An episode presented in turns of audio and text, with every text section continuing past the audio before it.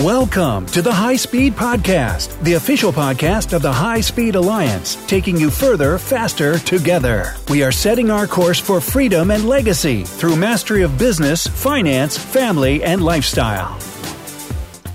Welcome to the High Speed Podcast. This is your host, Forrest Bryant, and we've got a great show lined up for you today. I'm very excited to have Richard Wilson on the call today. He is the, the head, the CEO, the mastermind behind the Family Office Club, and he works with fa- uh, family offices and wealthy, high net worth, ultra high net worth individuals and families all over the world. And uh, it's just a, it's a big honor to have him on the show today. Uh, if you're listening today, you know what we're, what we're all about. We're trying to help our, our clients and our listeners create freedom and legacy in their life by mastering their business, their finances, their family, and their lifestyle. And so uh, excited to have Richard on today. Richard, how are you? Great. Nice to uh, catch up with you again, Forrest. Absolutely. Well, uh, uh, uh, I, I, didn't ask you this earlier before we started the recording, but you are a world traveler. Um, are you at home right now or are you on the road? No, thank God I'm home. You know, I live in uh, on an island here outside of Miami, and everywhere in South Florida is crazy steamy and hot in the summer. So I got done with a bunch of travel, and now I'm glad to be home. Well, good, good, good. Well, uh, uh, I know you were you were always on the road, and and uh, with your with your company, you're visiting with families around the world, and you also have a very ambitious speaking schedule uh, with your company, and and speaking with with with with other businesses and and family offices. Mm-hmm. But um, uh, really, why don't you uh, you know introduce yourself a little bit to our listeners? Tell them a little bit about who Richard Wilson is, and uh, a little little back background on your on your company. Sure. Uh, we'll do the short version, and you can ask me something that you think listeners might want to hear more about. But essentially, for 11 years, um, I founded and I've been running the Family Office Club. We're basically a platform that is making the family office industry more efficient. And for those of you new to that term, it's basically that those who are ultra wealthy and are at 10, 20 million, a lot of my clients are 50 million, 100 million plus, um, and a lot of our members are, those people have a different level of needs because little mistakes can add up to a lot of real dollars. Uh, so things need to be managed a bit more holistically and 360 degree, and they care even more about tax efficiency and legacy and things that I'm sure we'll be talking about, you know, here on the podcast today. And so the Family Office Club, we host 20 events a year. Um, and on the investor side, we help people start their single family offices, help put more holistic solutions in place to manage their wealth and reduce chaos and get better solution providers in place, better direct investment deal flow. Uh, and then on the capital raiser side, those who are looking for capital and raising capital, we have an investor relations tool set that's available and they can network with investors at our events. And there's a lot of interaction at our events, as, as you have seen, Forrest, of um, people with deal flow and then investors on stage saying what they want to invest in. And we help both sides be more productive. And by not only serving investors, we get a lot of deal flow through the 5,000 people a year coming to our Family Office Club Investor Summit. But also to the people raising capital, we're much more relevant in the advice we can give because I've not only raised capital myself, but I'm under contract with over two dozen centimillionaires uh, who are always dealing with different challenges of being ultra wealthy. So being able to kind of translate between the two groups and connect them to each other is kind of what the Family Office Club is all about.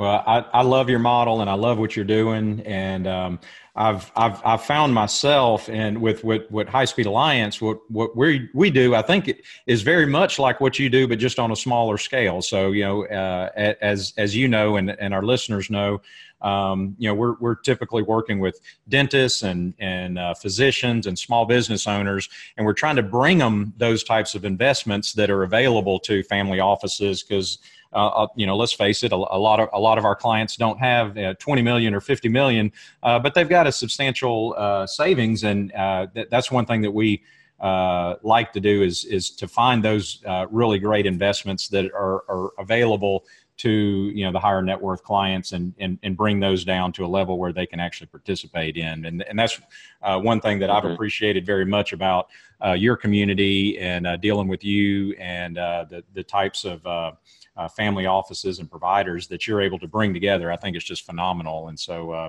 commend you for that. So. Um, you know, one of the things that that, and one of the reasons I wanted to have you on the podcast, uh, you know, you work with uh, so many very wealthy families, but there's a lot of commonality. I mean, let's face it, uh, you know, uh, we're, we're, human beings, and a, and a lot of the uh, uh, a lot of the needs and desires and wants are similar. You know, whether you know you got you know, 1 million, 5 million, 10 million, you know, uh, you know, the desire is not a whole lot different than somebody that's got 100 million or 500 million. Um, but the, uh, you know, uh, there, there's a, a, level of complexity when you get, get to that level that, that certainly uh, can't be underestimated. But um, in your opinion, you know, what, what are, what are those, some, some of those uh, commonalities or similarities that, that, that you would uh, expect to see between the two groups? Some of the similarities when you look at someone who's worth five million versus someone who's worth a hundred million. Uh, like my newest client is 250 million net worth. Uh, is that a lot of them got to where they've gotten. Their success has been based on their ability to focus on how they add strategic value to the world and really have a lot of their time being spent on that. And um, one of my mentors is Dan Sullivan. He has this concept called unique ability. I think that uh, whether people know it or not, they've created value in the world through a focus on that. And whether you're worth 100 million or 5 million, I think it's a way to continue to grow your net worth. And so the more you can organize things around you to do that, I think that's one similarity.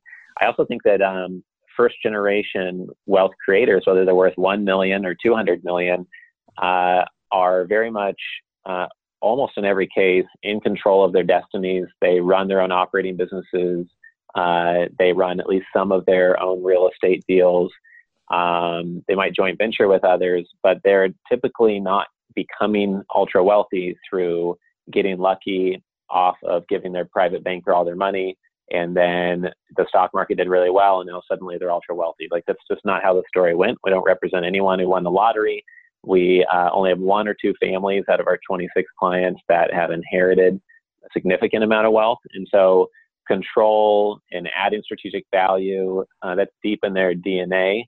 And I think that's consistent also with people who are successful at the high net worth or the mass affluent level. That's, that's also something that I've seen very much in common. Yeah, no, I, I, I love that. I, and that, that focus, uh, you know, uh, we, we, we talked about this a little bit um, just recently, how um, that the, the genesis of some of that wealth creation has got to be focused and you got to you can't you can't chase everything in order to really uh, generate that wealth but it does change later on down the road when you're trying to protect that that you know that fortune uh, that's been built. Do you agree with that? Right i mean i think it um, it does based on your priorities i think and i think it does based on uh, you know the amount of wealth you have allows for more complexity on the granular level, even though in the broad strokes you may or may not choose to have more focus than the average, you know, American. Uh, so in other words, what I've seen is that uh, a lot of families, when they become worth 100 million or 200 million plus, they will put a percentage into fund managers and have someone in charge of doing due diligence on those investment funds, put some into the stock market and bonds and ETFs and indexes. And whether that is 20 or 60% of their net worth, uh, or whatever number is appropriate for them, uh, and their risk levels and time horizon and income needs, et cetera.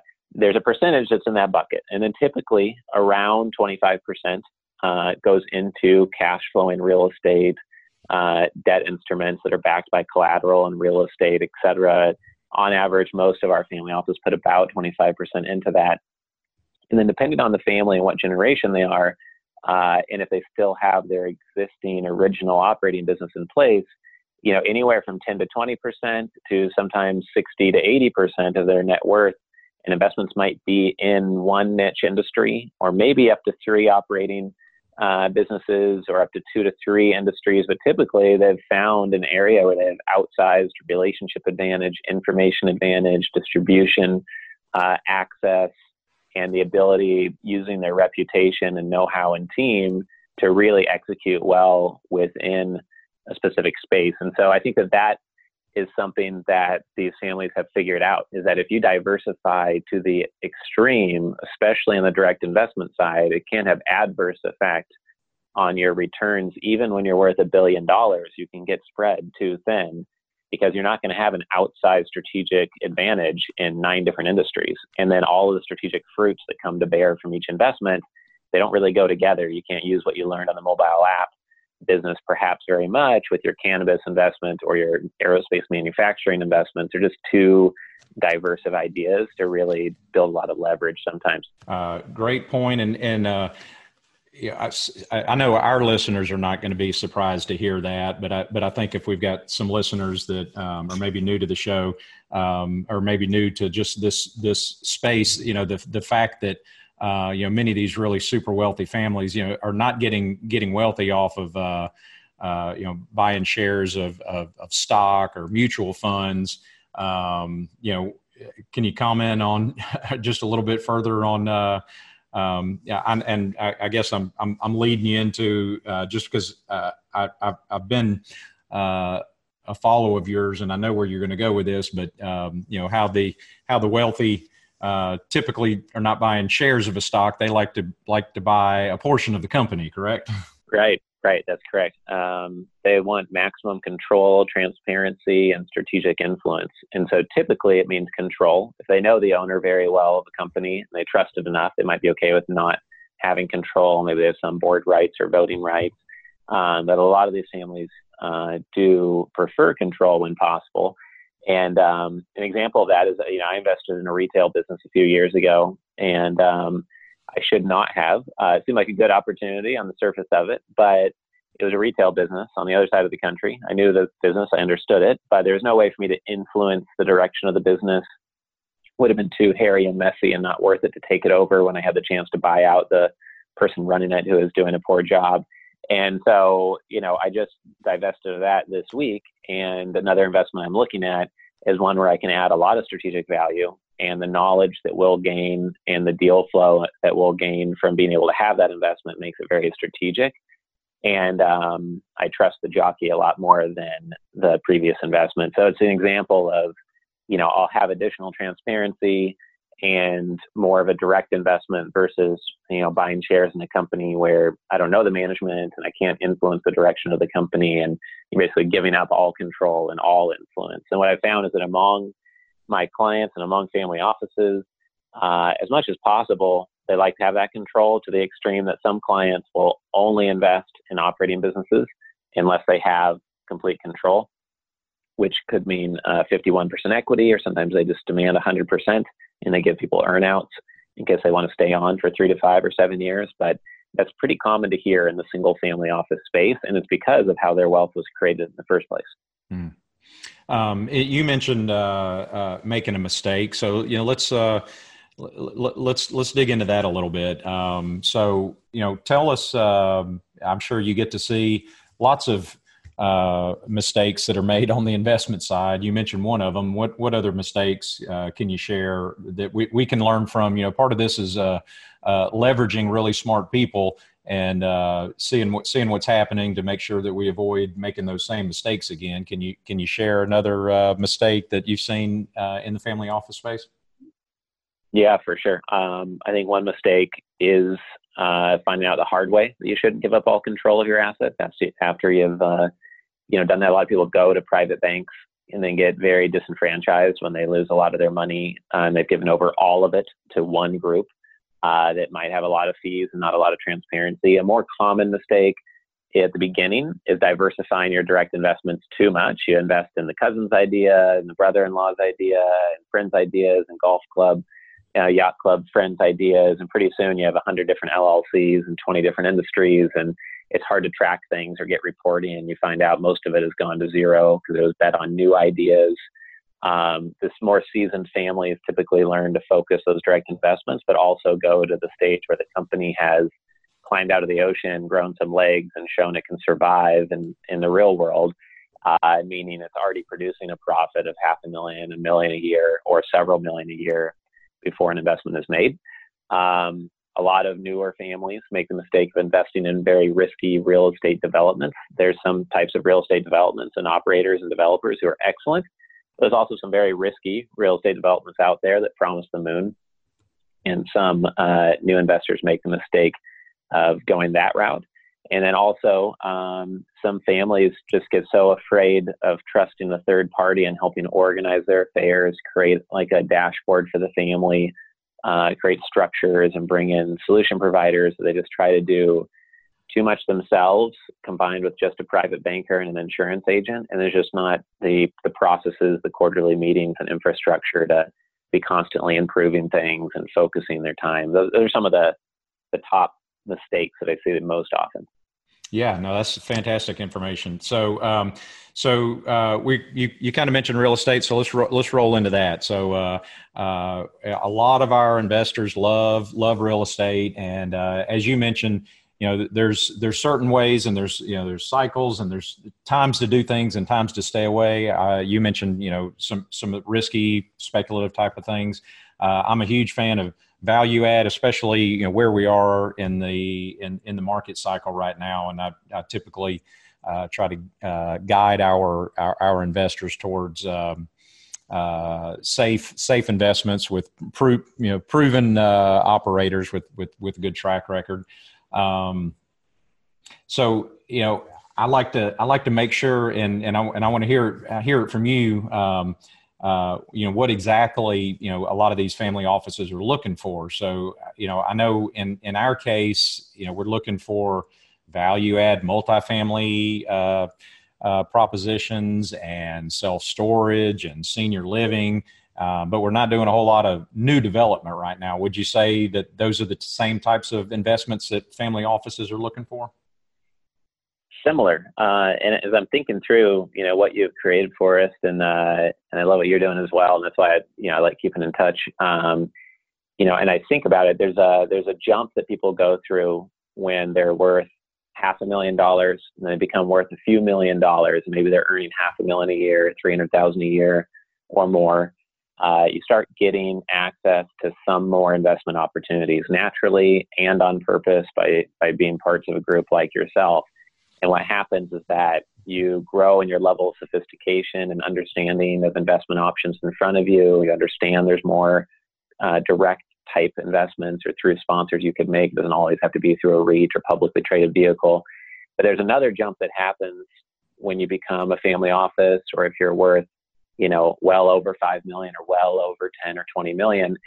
And I think what happens is you start to see so much deal flow consistently that there's never enough time to meet with everyone. There's never enough time to read the PowerPoint pitch deck on all of it. You start really appreciating the one pager teaser, the little teaser, so you don't waste time on a deal that you know you should be saying no to because you actually have a formal strike zone that things must hit. Otherwise, they don't get your time or your potential allocation.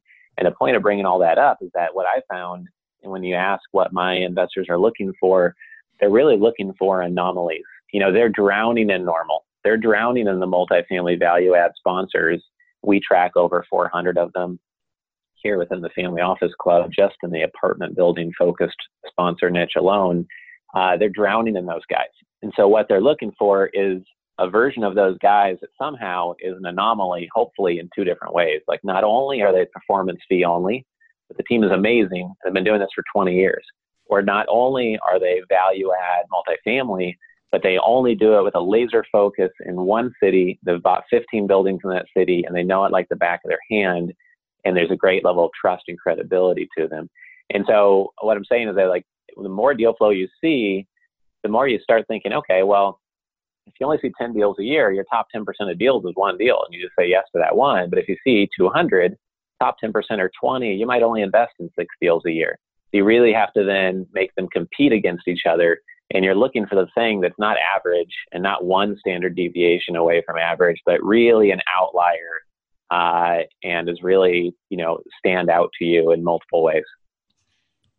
Oh, that's fantastic! Great, great, great info. And um, uh, you know, Richard, you probably get a lot of. Uh, I'm sure I know that you have a lot of really, really smart people uh, around you? Do you have uh, do you have a crystal ball, or do you uh, do? You, I'm sure you are, are, a smart economic mind, and uh, you're you're keeping an eye on uh, global markets and interest rates, and just know what's happening. And um, uh, you probably have a deeper understanding than than. Um, um, you're you're you're in the in the in the in the top tenth of one percent, I'm sure, on understanding the way that things work uh, from your your insider uh, information. But what do you what do you see uh, uh happening in the um, in the future here?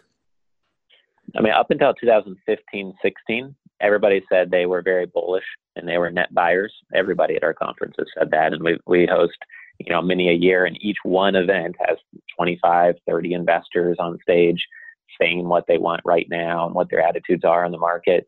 And then there was a real change in 2015, 16, and some people started to say they were net sellers, but they were opportunistic.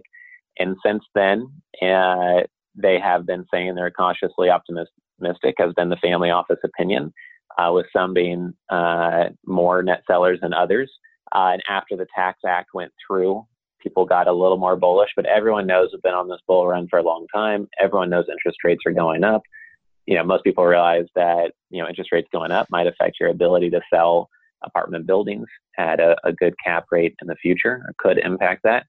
Um, and so I think that families are looking for debt investments that provide a good income, that have great collateral behind them, or creative investments where the downside is really strongly protected, uh, or strategies where despite a cycle bounce, they could ride it through and they know it's a solid strategy uh, for the long term. And that could mean investing in an operating business where you know you're very confident in your team's abilities to ride through a cycle. And I think families are keeping a cash level on hand to have it be a very good thing for them if the uh, prices come down. Love it. Great, great information. I got some more questions. We'll save for the back end for them for our members and clients uh, is, is to uh, to elaborate on that a little bit more. But um, so um, Richard, uh, do you have a favorite quote that you'd like to share with our listeners? Um, yeah, you know, I had one that just uh, I was reminded of um, just yesterday, actually, and I wrote down for this, and it's um, chaos is not a pit; it's a ladder, and the climb is all there is. And uh, I, I like that quote because I find that the more inefficient something is, then the more value there is for the person who brings efficiency to that situation and arbitrages the lack of ease that everyone else in the world is having trying to go down a path, whether it's trying to figure out what is a family office? Do I need a family office? How do I start a family office? And that is the chaos that I try to provide a, a ladder to others for. You know, in your case, perhaps it is uh, helping the you know business owners and the high net worth, uh, affluent medical practitioners and business owners in the medical field figure out how do they get great deal flow, how do they leverage each other's in a mastermind situation to, to invest wisely and to come up with unique structures and opportunities that that'd be very hard to find or take forever to find time investment wise on their own. And I think that is where opportunity always lies. And that's why business owners always see so much opportunity because you're always finding more sub niches of inefficiency once you do well within one area. Very nice. And who is that quote attributed to? Did you say that? Um, well, actually, this is this comes from the, a great philosopher whose name I don't know, but it, it was on uh, Game of Thrones, is where I actually stole the quote from. Okay. Uh, the TV show. So, uh, so I'm joking that it came from some great philosopher. I don't know if they stole it from someone who's actually more credible and would make me look like a more uh, uh, knowledgeable individual, but that's where I took it from yeah, well, it's uh, uh, very true, very true, and that that that volatility and that chaos does uh, definitely generate um, a lot of opportunity if you can uh, if you can harness that. So very good. And what about a book? You got a book? I know you uh, I like that books, but uh, if you had to, if you had to, if, if you had to share one with our listeners to uh, to go out and read. Sure, sure. Well, I mean, uh, the one that I I've really enjoyed is the ABC model by Dan Sullivan because it's just a quick read, and in 30 minutes you can get a concept that could change everything in your business. And it's really about that unique ability concept that um, I've taken from him as, as as my coach, and I think it can be applied at the family office level, to a high net worth investor, to a business owner, to a real estate developer. So the ABC model by Dan Sullivan is the one I'd recommend. Excellent. Um, last question here: What does freedom mean to you, Richard Wilson? Uh, freedom means to me, uh, and I guess uh, I would define success almost the exact same way as uh, being able to choose the activities I'm spending my time on and being able to, you know, for me, having everything integrated uh, and having the highest sense of integrity between my personal life, my business life, who's on my team, what our company stands for, how we treat people, what we say to people, and all the different aspects being integrated and enjoying that process is how I define the freedom. And for me, that means as part of that definition that you know if we don't enjoy working with someone then we just simply don't. And uh, we don't need to work with them because we're desperate for any piece of business we can possibly get. It's not a natural fit. We just move on and we try to just attract the clients and the types of individuals that are good you know members uh, within the family office club yeah, well said. Well said. Um, well, Richard, don't go anywhere. We're going to roll over into our members only, our private uh, section of the of, of the podcast. But um, uh, you've been a fantastic guest. A lot of information there, a lot of value. I hope if you're listening, I hope you were taking notes there. Um, thank you for listening to the High Speed Podcast, Richard. I'll give you the uh, any any last thoughts you want to leave our listeners with. Um, no, I just I think that uh, one thing I didn't get across, I guess, is that uh, the longer term you plan and set things up to be successful longer term, then the more that that tends to unfold for you. And I think anyone looking to work with family offices would be very well served by just trying to do everything with the long term in mind. Because I think people are looking for credible partners at the end of the day more than just about anything else. Yeah, well, it uh, my my people have heard me say this lots of time, but it, it, it truly is about the relationship and about the people. It's not necessarily about the deal. It's really about the people that you're mm-hmm. that you're doing business with, and I, I think you uh, uh, ag- agree with me on that, and it's that that longevity, correct? For sure. Well, thank you for being on, Richard. Thanks for listening to the High Speed Podcast, and uh, we look forward to seeing you guys soon. Hi, this is Dr. Forrest Bryant, and I want to thank you for listening to the High Speed Podcast. Uh, we want to remind you that the information we share on this show is impersonal and only our opinion. You should not take impersonal advice and apply it to your own situation without discussing this information with us or with another licensed professional uh, that's familiar with your situation. Um, our opinions are just that, and this show is for education only. Uh, this is in no way a solicitation or offer to sell any securities or other types of investments. So thank you and uh, have a great day. You've been listening to the High Speed Podcast. To read our blog and to learn more, visit our website at www.highspeedpodcast.com.